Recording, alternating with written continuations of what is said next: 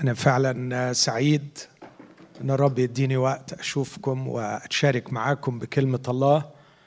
أنا دايما ببقى مشتاق أن الرب يعلمني مع إخوتي والحقيقة ما بيكسفنيش فدايما آه، بيفتح عينيا وبيشجعني. ويبدو أن الكتاب بيتفتح بشكل أفضل لما بنكون مع بعض.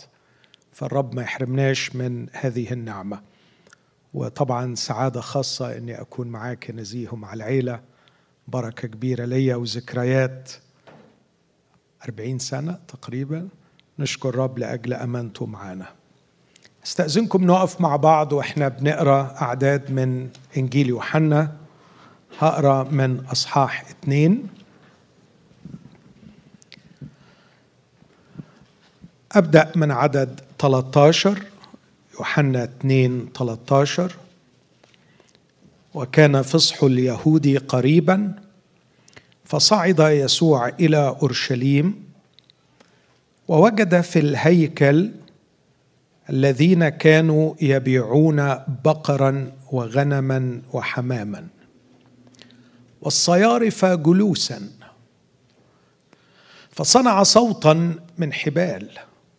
وطرد الجميع من الهيكل الغنم والبقر وكب دراهم الصيارف وقلب موائدهم وقال لباعة الحمام ارفعوا هذه منها هنا لا تجعلوا بيت أبي بيت تجارة.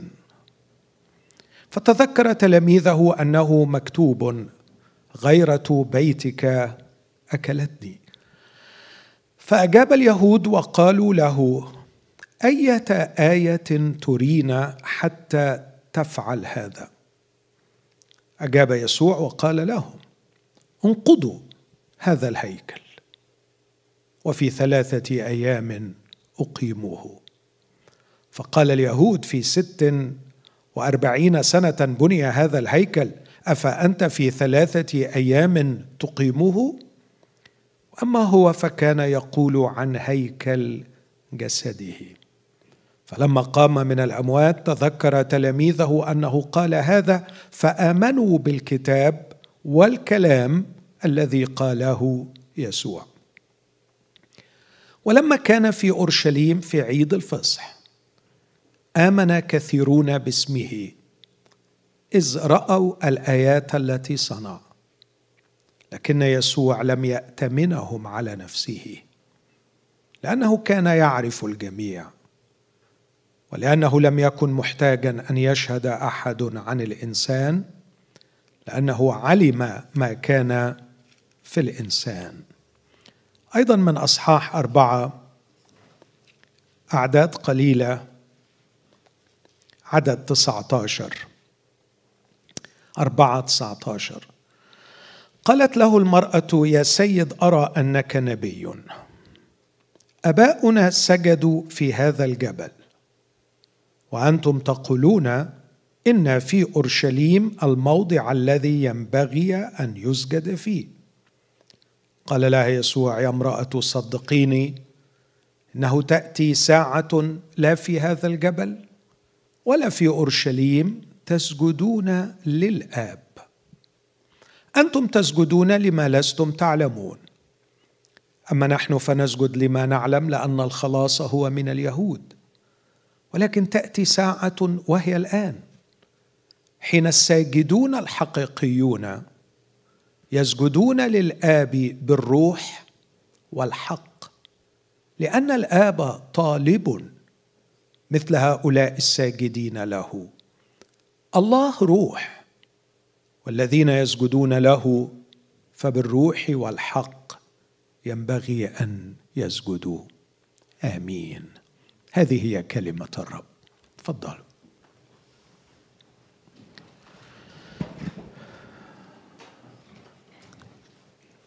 حط الرب على قلبي أنه في فترة وجودي ال weekend في كاليفورنيا إني آخذ موضوع أقدر أديله عنوان مدخل لدراسة إنجيل يوحنا.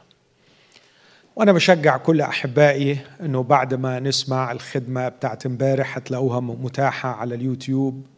كرمة كتر خيرها بتذيع الخدمات دي. آه بعد ما تسمعوا الخدمة بتاعت امبارح والخدمة النهاردة وبقية الخدمات أتمنى أنكم تقروا إنجيل يوحنا. وأشجعكم وأوعدكم بنعمة الرب أنه هذه الدراسة البسيطة كمدخل هتدينا رؤية مختلفة لهذا الإنجيل وبالتالي يبقى فيه استفادة آه، مختلفة واستفادة أكثر ربما من المرات اللي قرأناه بدون هذا المدخل. المدخل اللي بقدمه مبني على فكرة أساسية في طريقة كتابة إنجيل يوحنا. رسول يوحنا عمل حاجة غاية في الغرابة. إنه لما استعرض حياة المسيح انتقى منها أربع زيارات لأورشليم. بس. المسيح زار أورشليم مش أقل من عشر مرات على الأقل لكن هو انتقى أربع زيارات لأورشليم. وكانوا الأربع زيارات في أربع أعياد الفصح الخمسين المظال والفصح الأخير. وخلال الزيارات الأربعة لأورشليم كان كأنه ماشي ورا الرب بكاميرا كاميرا فيديو وبيسجل اللي بيحصل بس ما سجلش كل اللي حصل. لكن انتقى من كل زيارة بعض الآيات التي صنع يسوع وبعض الحوارات. وراح واخد الأربع لقطات وخد من كل لقطة بعض الآيات والحوارات وحطوهم مع بعض بترتيب معين فطلع عندنا إنجيل يوحنا.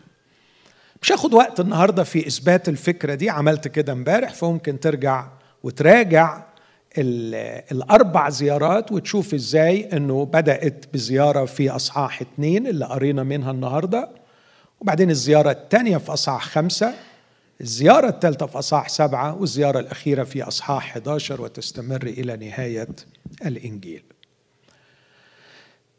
إيه الفكرة اللي يوحنا عايز يعملها من خلال تسجيل الزيارات الأربعة افتكروا معايا أحبائي أن أورشليم ليست مدينة عادية لكن على مدار مئات السنين وهناك في سفر المزامير وفي العهد القديم آيات كتير بتأكد أن أورشليم هي مدينة الله. هي محل مسكن الله. بلغتنا الحالية هي عنوانه المختار. فإذا سألت الرب أين عنوانك على الأرض؟ هيقول في أورشليم. وكتبوا الشعراء المرنمين كثير من الترانيم بهذا الصدد يكتبوا عنها مثلا أن الرب اشتهاها مسكنا له. الرب قال ها هنا أسكن. مش عايز أخذ وقت في إثبات هذا لأنه ده معروف. حنا كأنه بيقول يا جماعة لو الله جاء حرفيا للعالم وراح للمدينة بتاعته وراح للبيت بتاعه. يا ترى الأخبار هتبقى إيه؟ يا ترى هيلاقي شكل البلد والبيت إيه؟ ويا ترى رد فعل الناس اللي في البلد وفي البيت لله شخصيا هيكون إيه؟ إيه الواقع البشري؟ كما يكشفه تجسد ابن الله. الله جاء إلى العالم. وعندما جاء الله إلى العالم كان بديهيا كان من المتوقع إنه لما يجي العالم يروح على بيته يروح على عنوانه يدخل. طب يا ترى لما هيدخل ويجي لعنوانه ولبيته هيتصرف إزاي؟ والناس اللي هناك هتستقبله إزاي؟ ومن هنا تكشفت أشياء كثيرة جدا عن حقيقة الشعب عن حقيقة البشر لكن بالأكثر تكشفت أمور كثيرة عن حقيقة الله التي ربما كنا نجهلها.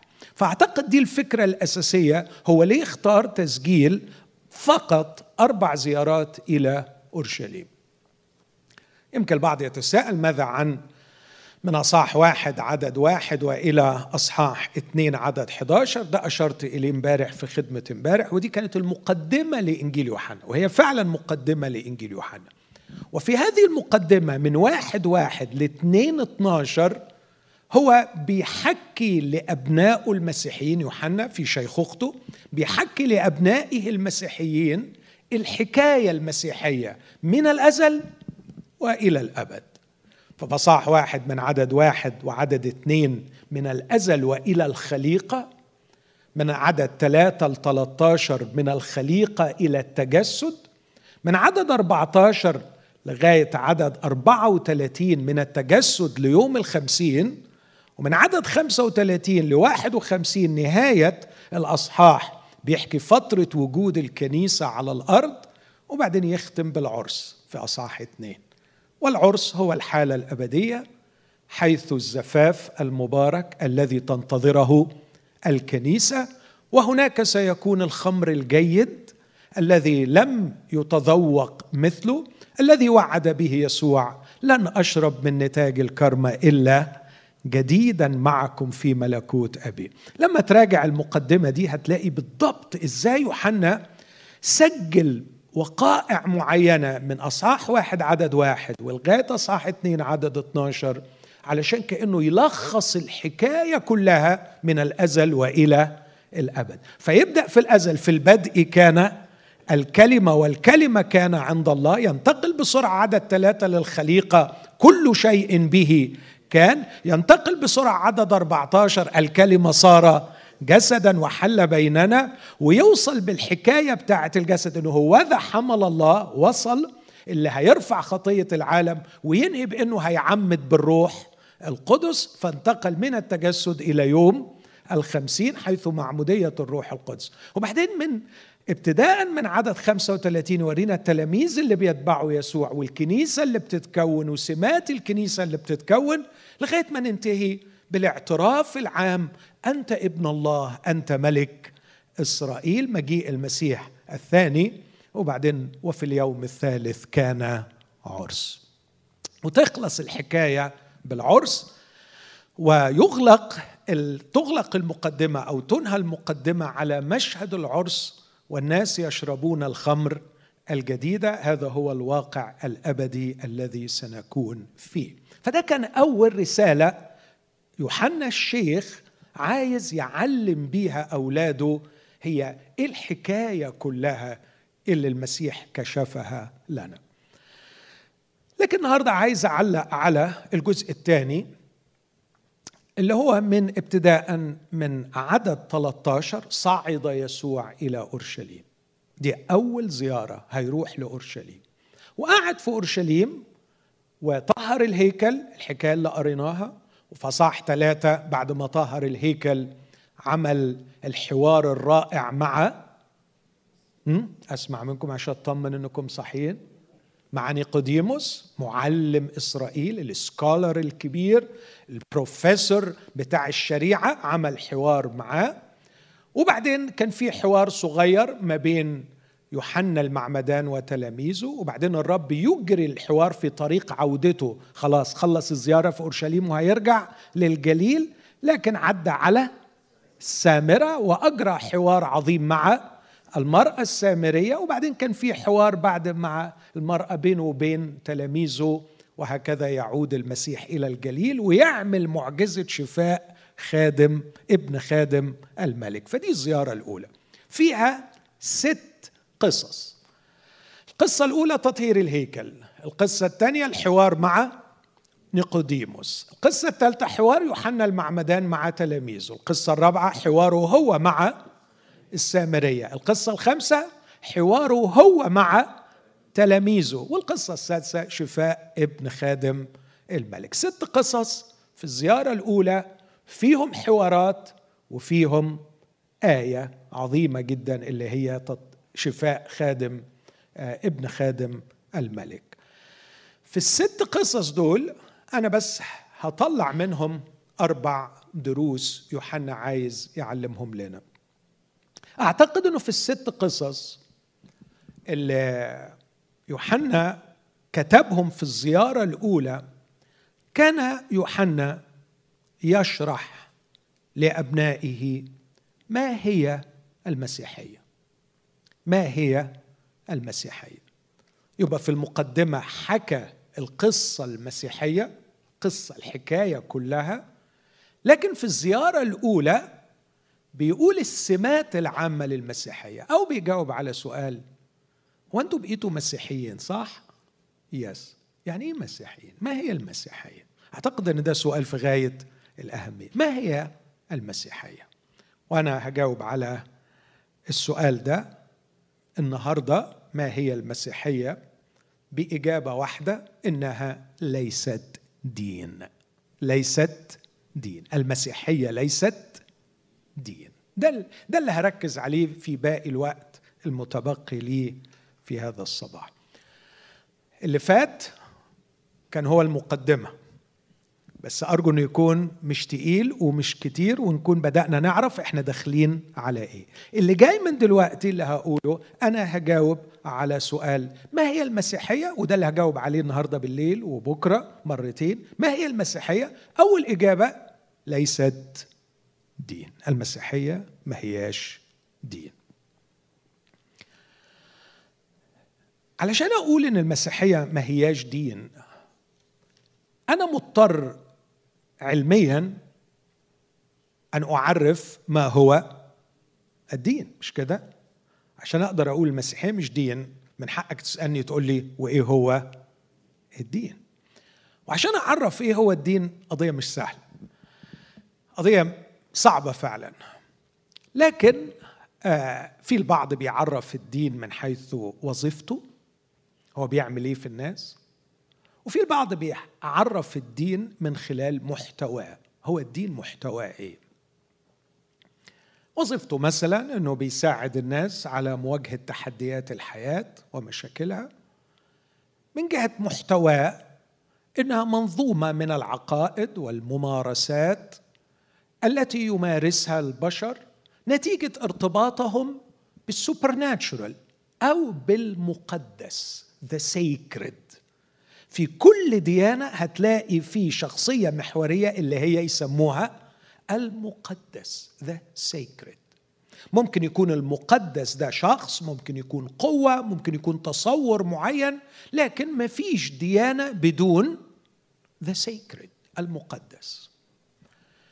لو أنا فحصت المسيحية هلاقيها تختلف عن كل هذه الديانات في أربعة أشياء.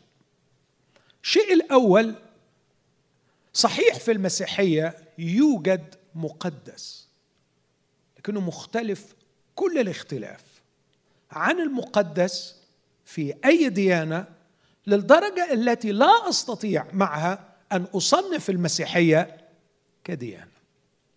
خلوني أوضح النقطة دي. في كل ديانة يوجد مقدس توجد شخصية محورية يوجد كائن كبير تدور حوله الديانة. مثلا في الإسلام المقدس هو الله الذي يدور حوله الفكر كله. في الديانة مثلا الهندوزية آه، براهما في شخصية أيضا في كائن محوري كبير هو براهما إلى آخره. المسيحية من هو المقدس فيها؟ الرب يسوع بيجاوب إجابة غريبة جدا. في الحادثة الأولى في القصة الأولى اللي هي قصة تطهير الهيكل وفي حديثه مع المرأة السامرية. لما راح طهر الهيكل والمفروض إن الهيكل ده محل المقدس مكان سكن المقدس. يسوع يطهر الهيكل ويعطي الهيكل اسم جديد حدش كان يتوقعه. ارفعوا هذه منها هنا. لا تجعلوا بيت أبي بيت تجارة. نعم المقدس يسكن هنا. لكن من هو هذا المقدس؟ هو أبي. هو آب. هو الأب. في أصحاح أربعة كانت المرأة أيضا تتكلم عن المقدس ومكان سكناه وكانوا واقفين قدام جبل جرزيم. وعند جبل جرزيم كان يوجد هيكل بناه السامريين لعبادة الله. وهنا كانت المشاحنة الكبيرة فبتقول له أباؤنا سجدوا في هذا الجبل وأنتم تقولون إن في أورشليم الموضع الذي ينبغي أن يسجد فيه. فالمقدس يسكن في هذا الجبل لكن أنتم بتقولوا إنه بيسكن في أورشليم. الرب يسوع قال لها يا امرأة صدقيني لا في هذا الجبل ولا في أورشليم. تسجدون للآب. ابتدى يدخل مفهوم ما حصلش في التاريخ البشري أن هذا المقدس هو الآب. وده أحبائي ما تستغربوش لما أقول إن ده شيء جديد لسبب مهم. في كل الديانات كان الصراع بين تصورين كبار عن شخصية الله. من يكون الله؟ من يكون هذا الكائن؟ كتير قوي رفض من الأصل إنه يكون شخص. مش عجباهم فكرة إنه يكون شخص فهو قوة عظمى. وأنا مرات كتيره أتذكر لما كنت في تلفزيون أو أي حاجة أقول إن الله شخص الناس بتنزعج بشدة لأنه آه، بيحسوا إنه ده تقليل من آه، من من هيبة الله إنه بنقربه إلى البشر. فكأنه يعني شيء من التنزيه والتعظيم والتعلية أن تجرده حتى من إنه يكون شخص. ما يصحش تقول عنه شخص. خليه بعيد غامض. أتذكر في حوار مع شخصية مثقفة جدا مفكرة مشهورة للغاية هنا في كاليفورنيا. آه، قالت لي ماهر لماذا تقلل منه؟ اترك له عظمته. اتركه بعيدا فعظمته تكمن في غموضه. انت بتحاول تخليه معروف لا عظمته تكمن في غموضه. فقلت لها ربما عظمتي أنا وأنت تكمن في غموضنا وفي اختبائنا لأننا لدينا ما نخجل منه لدينا ما نخزى منه. لكن هو عظمته تكمن في أن يتكشف لأنه ما عندوش حاجة يخجل منها أو يخزى منها. بالعكس كلما تكشف كلما رأينا مجد كلما اقترب إلى ليس ليس هو في احتياج أن يتباعد ويتعالى لكي يكون عظيما. بالعكس هو من العظمة حتى أنه لا يخشى التنازل. أقول تاني هو من العظمة حتى أنه لا يخشى التنازل. هو ليس في احتياج أن يتعالى ويتباعد. يتعالى ويتباعد لكي يكون عظيما. لكنه عندما اقترب جدا وده اللي عايز يوصله يوحنا يقول ده ده وصل إلينا وصار بشرا وحل بيننا. بس الغريب لما صار بشرا وحل بيننا رأينا مجده ده إحنا شفنا مجده لما لما نزل. فالبعض يراه بعيد ويرى أن عظمته تكمن في ابتعاده. فلاسفه اليونانيين كانوا حتى ما يرضوش يتصوروا أي ملامح ليه هو العلة الأولى هو العلة التي لا علة لها هو المصدر لكل شيء. لكن لا نعرف عنه أي شيء. هو بعيد جدا. فده نوع من الديانات ومعظم أو كثير من الديانات على مر التاريخ كانت تراه بعيدا لكن في جانب تاني من الديانات كان بيتغاظ من الفكرة دي وبيحس إنها لا تروي ظمأ الإنسان لمعرفة المقدس فكانوا بيقربوه. بس يقربوه بطريقة آه، مبالغ فيها فيخلوه مش معانا لكن ده واحد مننا أو إحنا وهو حاجة واحدة. أعتقد بيعبر عن دي البوذية بشكل كبير قوي أو حركة النيو إيج في الغرب من حوالي 30 سنة أو أكثر شوية وانتشارها. فالله مش مستقل ومتميز عن الخليقة. الله والخليقة حاجة واحدة. فأنت تقدر تلاقيه في الشجر وتلاقيه في الحجر وتلاقيه في البشر وتلاقيه في النباتات وتلاقيه في الحيوانات وتلاقيه في كل شيء. الله والخليقه حاجة واحدة. هذا هو التأرجح والتخبط في الديانات وفي التصورات المختلفة عن الله. حتى جاء المسيح ليقول لنا لا الله والخليقة مش حاجة واحدة. الله متميز عن الخليقة. الله خالق الخليقة وليس منها. الله فوق الخليقة وأعلى منها وله سلطان عليها لكنه ليس الأعلى منها حتى أنه يكون منفصل عنها. هو أعلى منها لكنه يعتني بها. هو أعلى ومختلف عنها لكنه أب محب قريب ويشعر بالمسؤولية تجاهها. ده أول إعلان بتقدمه المسيحية. يبتعد بالمسيحية عن كل الأديان السابقة واللاحقة والتي حولها. الله أب. هذا ما لم تأتي به ديانة أخرى. الله أب. وأعتقد أنه لما نستكمل الحكاية المسيحية نلاقيها في جملتها تقوم على أن الله أب لنا. وإذا نزعنا أبوة الله من المسيحية لا تتبقى لنا المسيحية على الإطلاق. الأمر الثاني المهم مش بس المسيحية ليست ديانة لأنها تختلف في آه، نوع المقدس مين هو المقدس وتعريفها للمقدس إنه طلع الله أبونا مش حاجة بعيدة قوي ولا إنه حاجة مننا لكن دوافع الارتباط بالمقدس. المنظر الأولاني اللي رصدوا بالكاميرا بتاعته وسجلوا بالتفصيل وبعبارات في غاية الروعة الغيرة اللي مولعة في قلبه والغضب اللي عنده وده أول مرة نشوف يسوع يعني أول لقاء به كده واضح في إنجيل يوحنا نجده غاضبا يصنع صوتا من الحبال يطرد الجميع من الهيكل يكب الدراهم الصيارف يقلب موائدهم. قال لباعة الحمام ارفعوا هذه منها هنا. وبعدين العبارة اللي ما أرجو ما ننساش. لا تجعلوا بيت أبي. عرفنا أنه أب لكن كمالة الكلمة بيت تجارة لا تجعلوا بيت أبي بيت تجارة.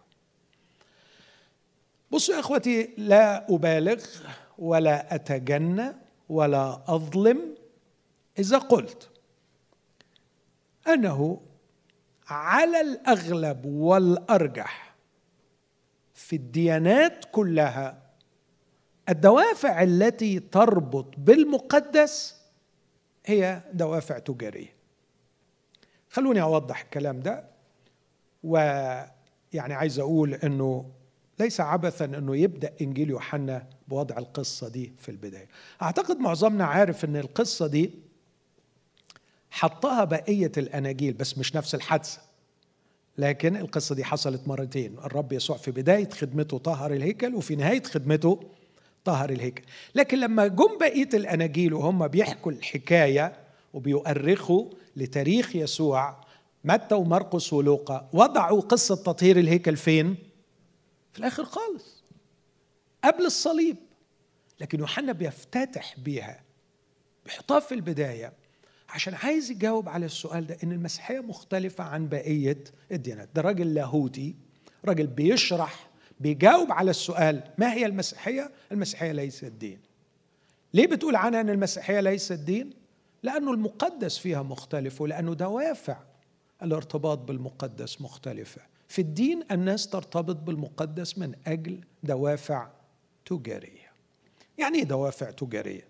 التجارة تقوم على الصفقات. هاخد منك حاجة وهدي لك حاجة. وغالبا ببقى عارف إيه اللي أنا عايز أخده وبحاول أعرف قد إيه اللي أنا هدفعه. فكر في الموضوع ده تاني معلش. أنتوا عايشين في عالم الرأسمالية الفجة. ما فيش حاجة for free right فيش حاجة for free انت عايز حاجة عارف انك هتاخدها عارف انك هتقدم مقابل. وانت محتاج الحاجات دي ولابد انك تكون جاهز بانك تدفع ثمنها الديانة تقوم على التجارة. مش التجارة بمعناها المادي لكن بمعناها المعنوي. فأنا إنسان لدي ثلاث مشاعر مزعجة جدا. ما فيش إنسان فلت منهم. ما دام إنسان يبقى عندك الثلاث مشاعر دول الخوف الذنب الخزي. فيش حد ما بيخافش. الحياة غدارة الظروف متقلبة الزمن صعب وقاسي الأمراض تفاجئنا انهيارات الاقتصاد تفاجئنا الحروب تفاجئنا المستقبل غير مضمون. البشر متغيرون كل شيء حوالينا يدعو يدعو للخوف. الأمر الثاني اللي بنشترك فيه كلنا ان إحنا خطاة وبنغلط. ولأنه مخلوقين على صورة الله ولدينا ضمير فبنحس بالذنب لما بنغلط. محدش فينا فلت من الشعور بالذنب. الشعور بالذنب شعور مزعج. مظبوط؟ فعندي خوف عندي ذنب. الشعور الثالث واللي متجذر بعمق في نفسيات كل البشر شعور بالخزي. في حاجة مكسوف منها. في حاجة مش عجباني في نفسي. أتمنى أكون أفضل. أتمنى ما يكونش عندي حاجة أخجل منها. بس عايز أقول لك أتحدى إنك تلاقي كائن على وجه الأرض بشر ما عندوش حاجة. يخجل منها خدها على مسؤوليتي. كل إنسان عنده شعور بالخزي. وبالتالي إحنا بندور على حل للثلاث مشاعر دول. يعني عايزين الخوف يتبدد ونشتري الشعور بالأمان. محتاجين نطمن. ولدينا هذا الذنب الذي يزعجنا فنحتاج لراحة الضمير. ولدينا أيضا شعور بالخجل وبالخزي وإن الواحد قليل في حاجات فيا سلام لو أقدر أدخل المحل وأشتري شعور بالأفضلية. مش بس إن أنا ما يبقاش عندي خجل وخزي لا ده أنا عندي شعور بالأفضلية. يا سلام لو حد يقول لي على المول اللي أروحه وأصل إليه أطلع الكريدت كارد بتاعي وأشتري أمان وراحة ضمير وخلاص من الخزي وشعور بالأفضلية. أروح على أمازون؟ أروح لمول؟ أروح أوتلت؟ أجيب منين الحاجات الحلوة دي؟ الدين. لا يملك بيع هذه البضائع الثلاثة إلا الدين. راجع معايا هذه الفكرة وحلل وافحص أي منظومة دينية تجدها لا تقدم إلا هذه البضائع الثلاثة. بتقدم للناس شعور بالأمان حل لكي تطمئن بغض النظر تختلف تختلف الطرق لكن في الآخر هو شعور بالأمان. وكل الديانات تعترف أنك أخطأت كله بيعترف أنك أخطأت بس بيقول لك إن في علاج ويقدم لك العلاج من الشعور بالذنب وأيضا يقدم لك تفوق وشعور بالأفضلية لدرجة إنك تقدر توصل تقول الحمد لله على نعمة المسيحية يعني مثلا. الحمد لله إنه أنا يعني مسيحي مثلا أو إنك توصل لل للحتة دي. شعور بالشوفينيزم نسميه أو بالأفضلية. لكن طبعا لما هتدخل وتروح لمول الدين وعشان تشتري البضائع الثلاثه دول لابد إنك تكون جاهز إنك تدفع. إيه بقى العملة اللي بنقدمها؟ ده اللي بيعرفوه لنا الناس اللي درسوا الديانات. اولا إن في مجموعة عقائد لازم تؤمن بيها صح؟ ومش بس تؤمن بيها وتنطق بيها. لازم ترددها لازم تقولها لازم تبين إنك انتميت إلى هذه الديانة من خلال الاعتناق أو الاقتناع بهذه العقائد. لكن مش بس كده كمان في ممارسات لازم تمارسها. ما ينفعش تقول أنا متدين بهذا الدين ولا تمارس هذه الممارسات. ففي قناعات معينة معتقدات معينة وفي ممارسات معينة وفي كمان عبادات لابد أن تؤدي العبادة.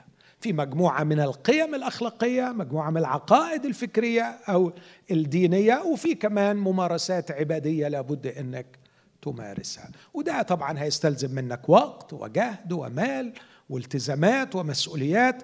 ادفع ده تاخد المشاعر الثلاثه دول اللي أنت بتدور عليهم. فكر في هذا الأمر في الهيكل. جايين الناس جايين من أماكن بعيدة.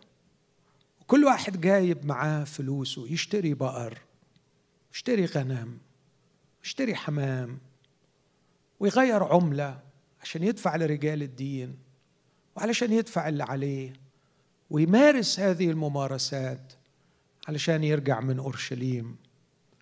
شاعر بالأمان إنه الحمد لله أديت اللي عليا فغالبا القوة العظمى سوف تكون في صفي لأني ما قصرتش. والحمد لله الأخطاء اللي عملتها اللي جرى لها راحت حتى ولو مؤقتا دلوقتي راحت وقدمت الذبيحة وكمان لما أروح البلد بتاعتي أنا أفضل من الناس اللي ما راحوش. والحمد لله أنا لست مثل باقي الناس ولست مثل هذا العشار. فالحمد لله الحمد لله. يعني الواحد برضه عمل اللي عليه وأدى ما ينبغي أن يؤدى. تجارة تجارة. وهي أكثر تجارة رائجة في كل التاريخ البشري. وهنا طبعا يبرز رجال الدين المستفيدين من وجود هذه الاحتياجات ووجود هذه البضائع وبالتالي بتنشأ تجارة أخرى رهيبة داخل هذه التجارة هي وجود رجال الدين وشغلتهم أن يتاجروا باحتياجات الناس وببيع هذه البضائع الثلاثة. ويمكن أن تقرأ مجلدات في المآسي التي حصلت من وراء هذا. يسوع بيعمل إيه قدام المنظومة دي؟ صوتا من حبال ويطرد الجميع. يطرد الجميع. فضكم من الغلب ده والقرف ده. القصة مع الله الآب ليست تجارة. أمال إيه؟ علاقه علاقه وهنا يأخذ بالمسيحية بعيدا جدا. عن كل الديانات بينما تقوم الديانات على عقد الصفقة مع الإله. تقوم المسيحية على إقامة علاقة مع الله. وأي نوع من العلاقة؟ ما من الممكن تسمي التجارة علاقة تجارة. ده يوضحه في الجزء الأخير. عدد 23 لما كان في أورشليم في عيد الفصح آمن كثيرون باسمه. إذ رأوا الآيات التي صنع. يعني إيه آمنوا باسمه إذ رأوا الآيات التي صنع. يعني ويل إحنا يعني مقتنعين إن إحنا نعمل إيه؟ نشتري. خلاص أنت أنت شكلك كده هتدينا أمان وراحة ضمير وتدينا شعور بالأفضلية. أنت أنت بتعمل آيات أنت بتعمل معجزات. أنت قوي جدا. أنت يبقى غبي اللي ما يرتبطش بيك. فنحن آمنا بيك. يعني طلعوا الكريدت كاردز بتاعتهم ومستعدين إن هم يشتروا.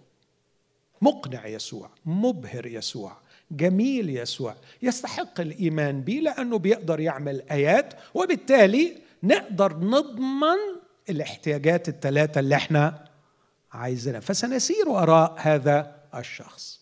فآمنوا به. ففرح يسوع وقال يلا بينا نعمل حفلة للمؤمنين الجدد. ونرحب بيهم وناخد أسمائهم وكده يعني نعمل لهم حفلة حفلة انضمام لأنه بقى عندنا عدد جديد من العملاء من اللي جايين ينضموا. آمن كثيرون باسمه. إذ رأوا الآيات التي صنع. لكن يسوع بص الكلمة بقى. كلمة رهيبة شوية. لم يأتمنهم على نفسه. الكلمة دي قوية قوي الحقيقة ما بلاقيلهاش حتة تطبق فيها إلا الجواز. بجد. خدوا بالكم في الجواز يمكن أكتر كلمة ممكن توصف زيجة سعيدة بحق إن الزوجة لما قبلت ترتبط بالزوج عملت إيه؟ عملت إيه؟ في ضوء اللي إحنا بنقراه؟ ائتمنته على نفسها. وهو ائتمنها على نفسه. وأكثر شيء مؤلم في الجواز وأكثر شيء بيحطم الزواج هو الخيانة. لأنه لما نقول الخيانة دي قاتلة مدمرة نفسيا وروحيا وبتنهي الجواز لدرجة إن المسيح اللي بيكره الطلاق جدا قال لا عندما تحدث الخيانة ممكن الطلاق. ليه؟ لأن الخيانة قاسية. الخيانة صعبة. الخيانة لا تحتمل لأنه الأصل في الزواج هو حالة ائتمان.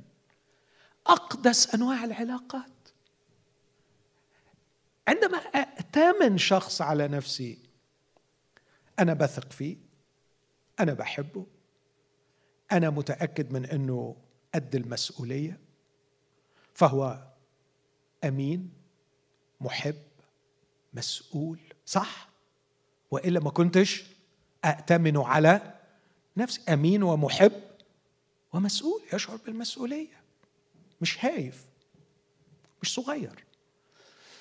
بس خدوا بالكم هنا مش بيقول إن الناس دول ائتمنوا يسوع على نفوسهم لكن ده يسوع الذي لم يأتمنهم على نفسه. يعني يسوع كان عايز يدخل في علاقة مع ناس يأتمنهم على نفسه.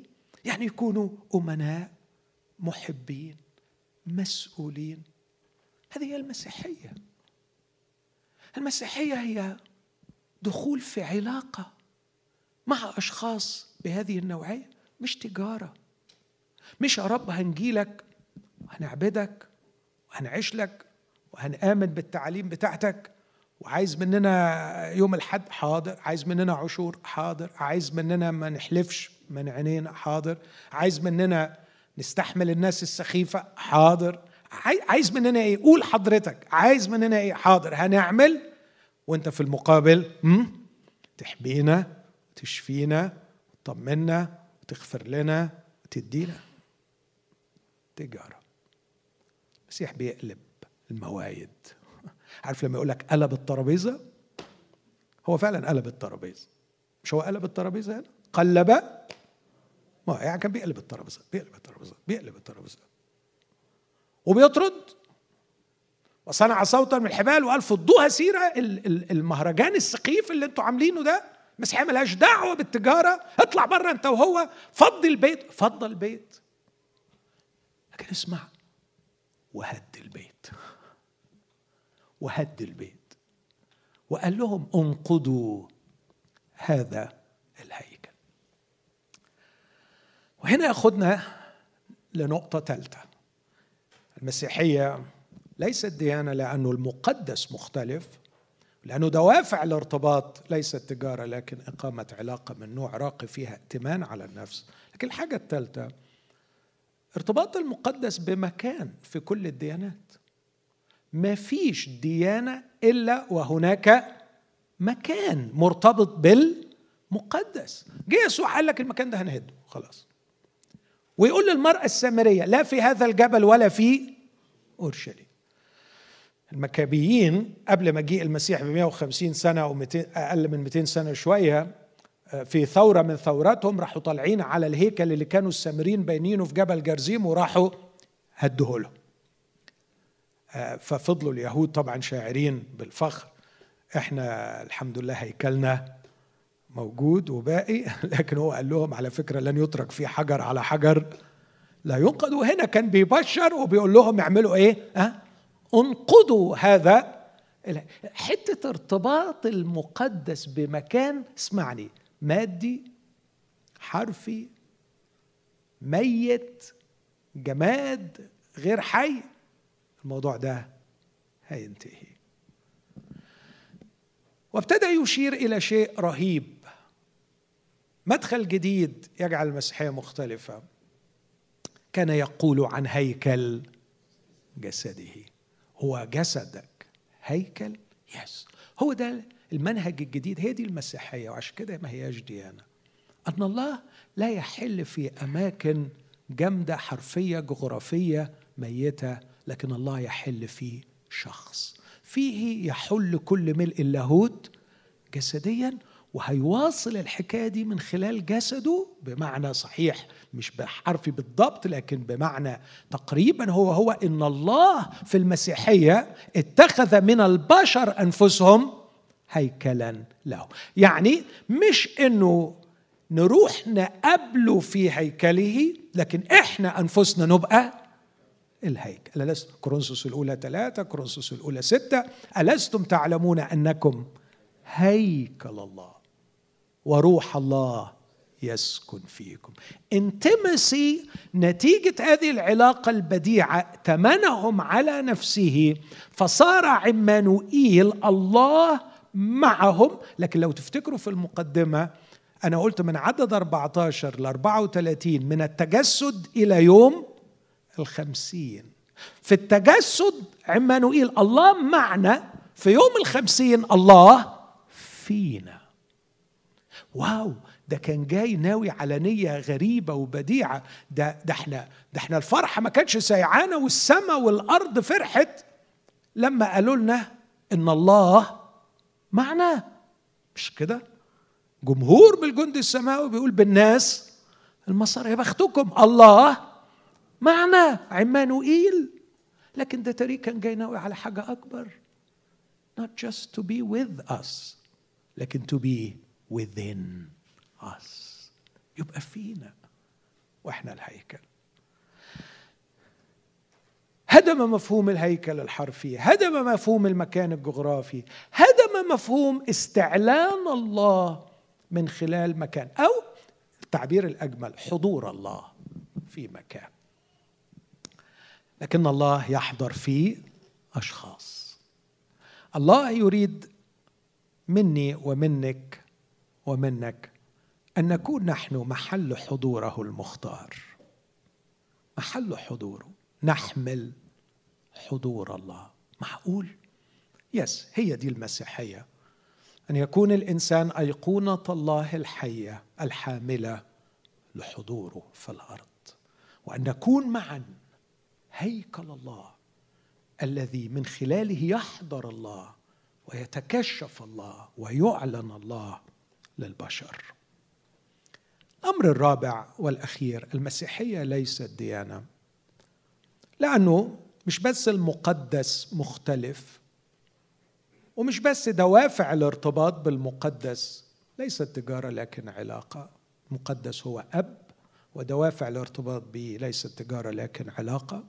لكن أيضا أنهى فكرة ارتباط المقدس بمكان مادي جغرافي وجعلنا نحن محل سكناه.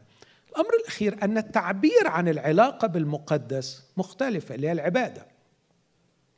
في الديانات مفهوم العبادة مختلف تماما عن المفهوم المسيحي.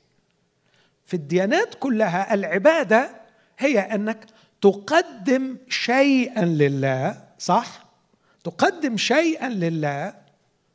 أكيد ما بتقولش أنا جاي أعبد علشان آخد بس الحقيقة لما تدخل في الدوافع آه لما تدخل في الدوافع إنه لا يعني برضه عشمان في حاجة مش كده؟ يعني على الأقل بعمل اللي عليا علشان برضه إيه ها؟ عشان إيه؟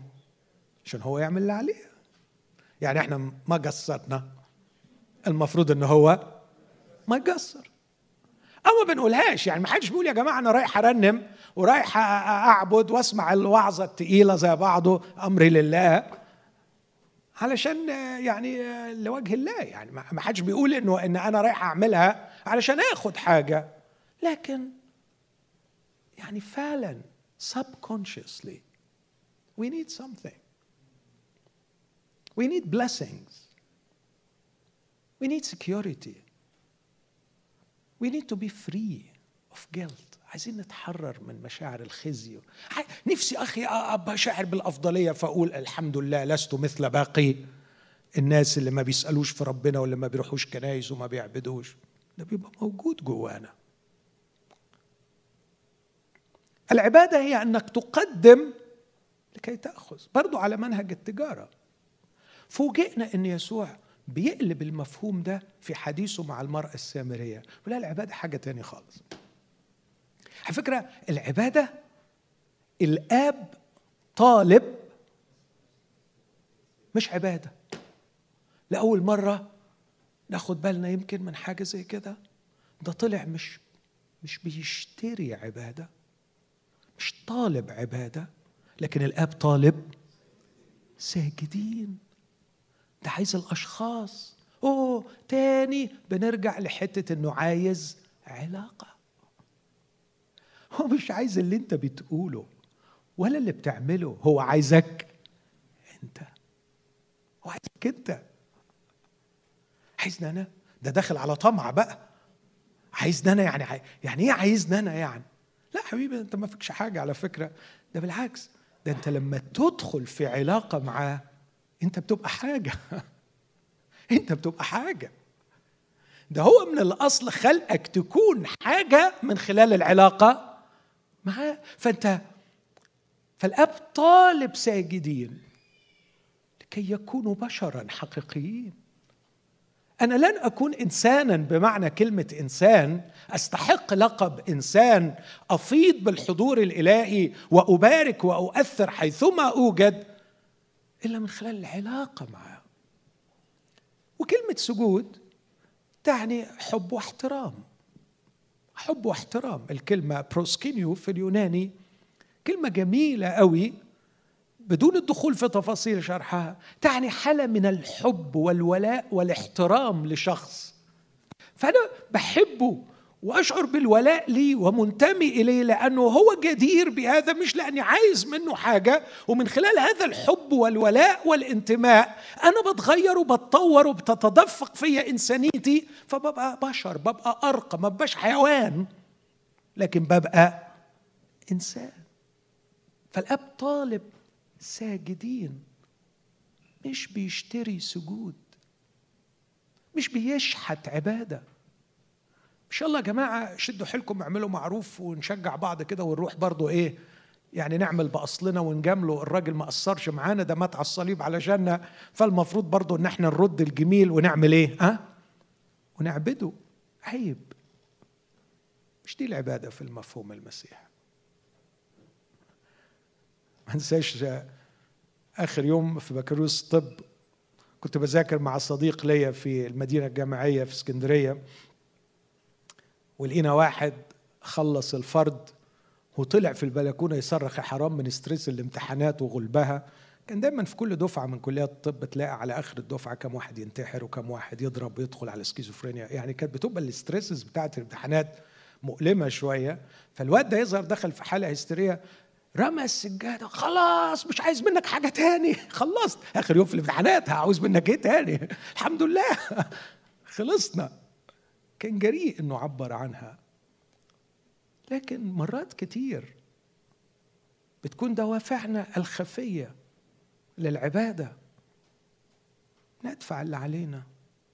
حتى ولو كان ثقيل لكي نضمن بركات الله لنا. بس يقول مش عايز. الله الله الأب مش عايز. هو أب. ومش عايز عبادة. هو عايز عابدين. هو عايز ساجدين كتبت مقال من عشرين سنة وقلت إن أنا قلبت الكتاب كله وما لقيتش في كل الكتاب إطلاقا حاجة اسمها اجتماع عبادة فالدنيا اتقلبت عليا. إزاي يعني مفيش اجتماع عبادة؟ أمال إحنا بنعمل إيه؟ قلت يا جماعة في خطر كبير قوي إن إحنا نقصر العبادة على اجتماع. فقاعات الكنائس لا تحول غير العابد إلى عابد. قالوا طب ما نسميها إيه؟ قلت سموه اجتماع العابدين. عابدين. فهو قبل الاجتماع عابد.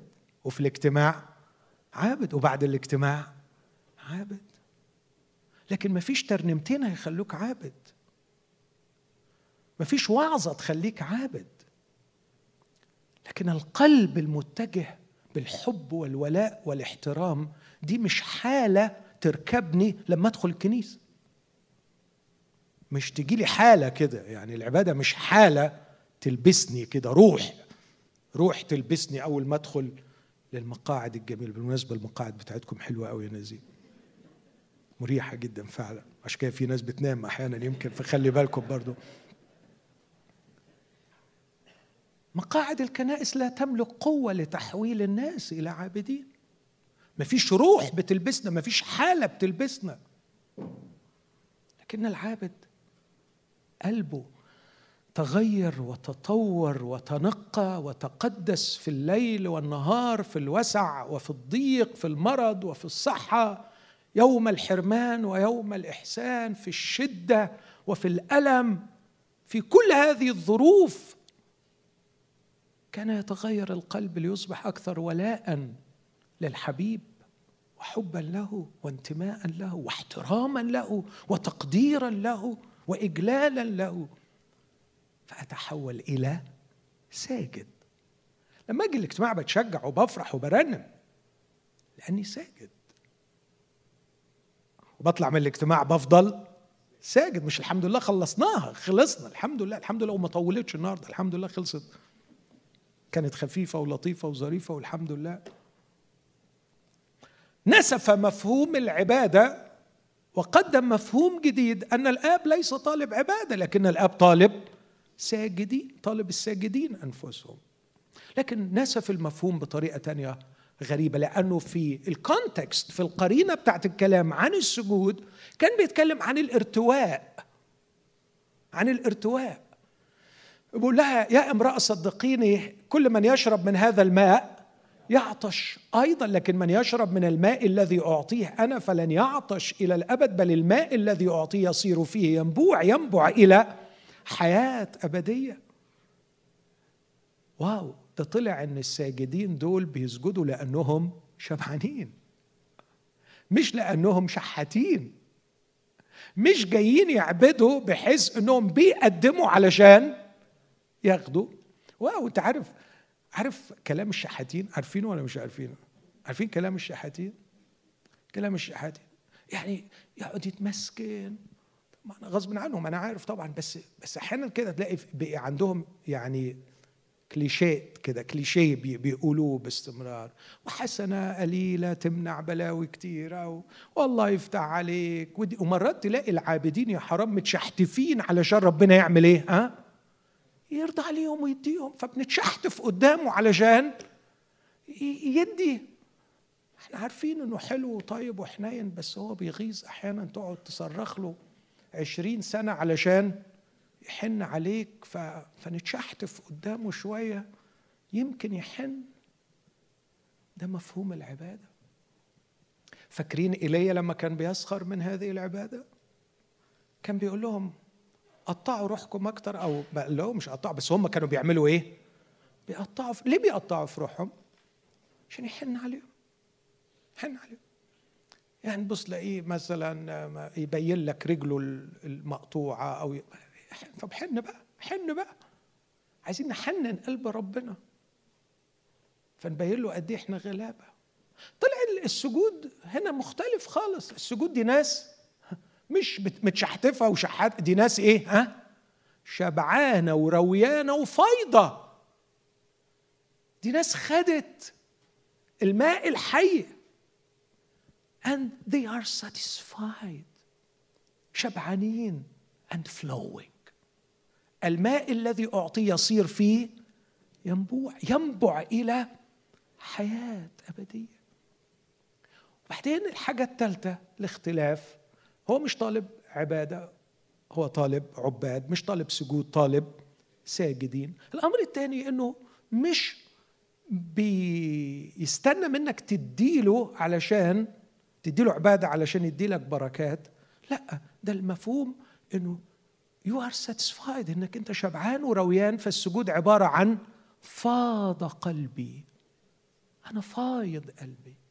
ينبع إلى حياة ابديه الحاجة الأخيرة إنه ينبع إلى حياة أبدية.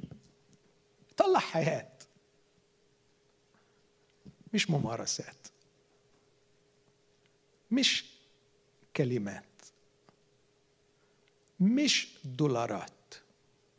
لكن يطلع حياة. الماء الذي أعطي اللي هو الروح القدس هنا. يصير فيه ينبوع ينبع إلى يطلع حياة أبدية. إيه الحياة الأبدية؟ هي المسيح. هذا هو الإله الحق والحياة الأبدية. يطلع المسيح. كنت زمان أحب أقول لأولادي المسيح لم يأتي كي يعطينا ممارسات مسيحية لكن ليمسحن ممارساتنا الحياتية اليومية. فيجعل لعبنا وضحكنا وأكلنا وشربنا وحتى اختلافاتنا يجعلها كلها مسيحيه He didn't come to add Christian practices but to Christianize our normal daily practices. كل كل جوانب الحياة تتدفق فيها الحياة الأبدية. فتضحك وتلعب وتتفسح وتحزن وتبكي وتتألم وتتوجع وتظلم وتحرم في كل جوانب الحياة تمارسها كشخص. بس غريبة قوي. ويبقى في في ريحة معينة بتطلع منك وفي اسنس معين بيتدفق فيك وبيبان من خلال كل هذه الأمور مختلف تماما عن بقية الناس. فيصبح السجود مش بيفيض فينا كلام. لأنه لو قلنا إن السجود بيفيض فينا بالترنيم مثلا بس طب وبقية اليوم؟ ما إحنا بنتصارع في الشغل وبنروح وبنيجي وناس بتظلمنا وإحنا بنضغط وبنفرح وبنتبسط. ساعتها نكف عن أن نكون ساجدين. قدموا أجسادكم ذبيحة حيه ينصرف إلى كل اليوم. الرسول يوحنا في المقدمة حكى الحكاية المسيحية في الزيارة الأولى بيتكلم عن ما هي السمات العامة للمسيحية. أول سمة من سمات المسيحية ليست دين. من خلال تركيز على هذه الحادثة البديعة تطهير الهيكل ثم حواره مع المرأة السامرية في القصة الرابعة.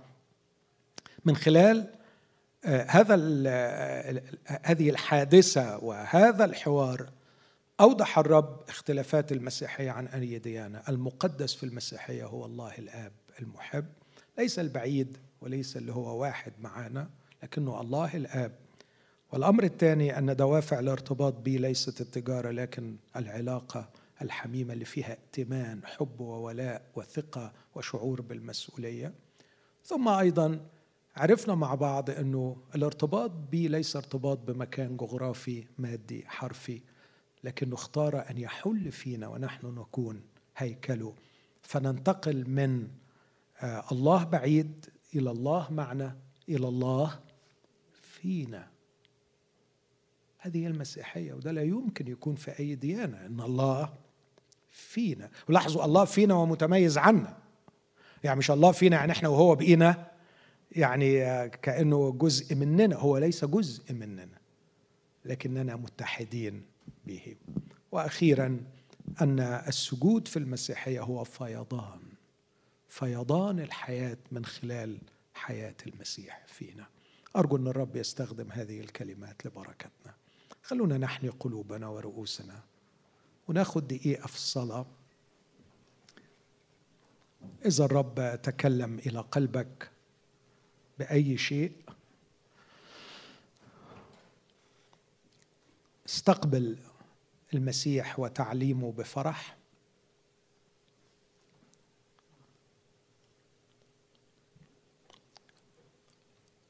واشكر الرب على روعة علاقته بنا. ما جبناش لدين لكن شيء راقي وجميل. أن ندخل في علاقة عهدية معه عهد يأتمن على نفسه. أيها الرب الحبيب يسوع أشكرك لأنك أعطيتني هذه الفرصة مع إخوتي. لكي أتعلم من كلمتك تعليمك الصالح لنا. أرجو يا رب أن تغفر خطيتي وخطية إخوتي. إن كنا يا رب في أوقات كثيرة غير جادرين بأن تأتمنا على نفسك. سامحني. وأعنا يا رب أن نكون على مستوى هذه المسؤولية. أعنا بنعمتك وبروحك القدوس. لكي نكون فعلا جديرين بهذه العلاقة. ما عندناش رجاء غير في نعمتك تؤهلنا لهذه العلاقة يا رب. نحبك امناء مسؤولين عن شخصك لأنك ائتمنتنا على نفسك. أعنا يا أبانا لكي لا يكون سجودنا كأننا نستجدي به منك شيئا. سمحنا. لكن انعم علينا بفيضان الروح القدس. فنشبع نرتوي ونفيض.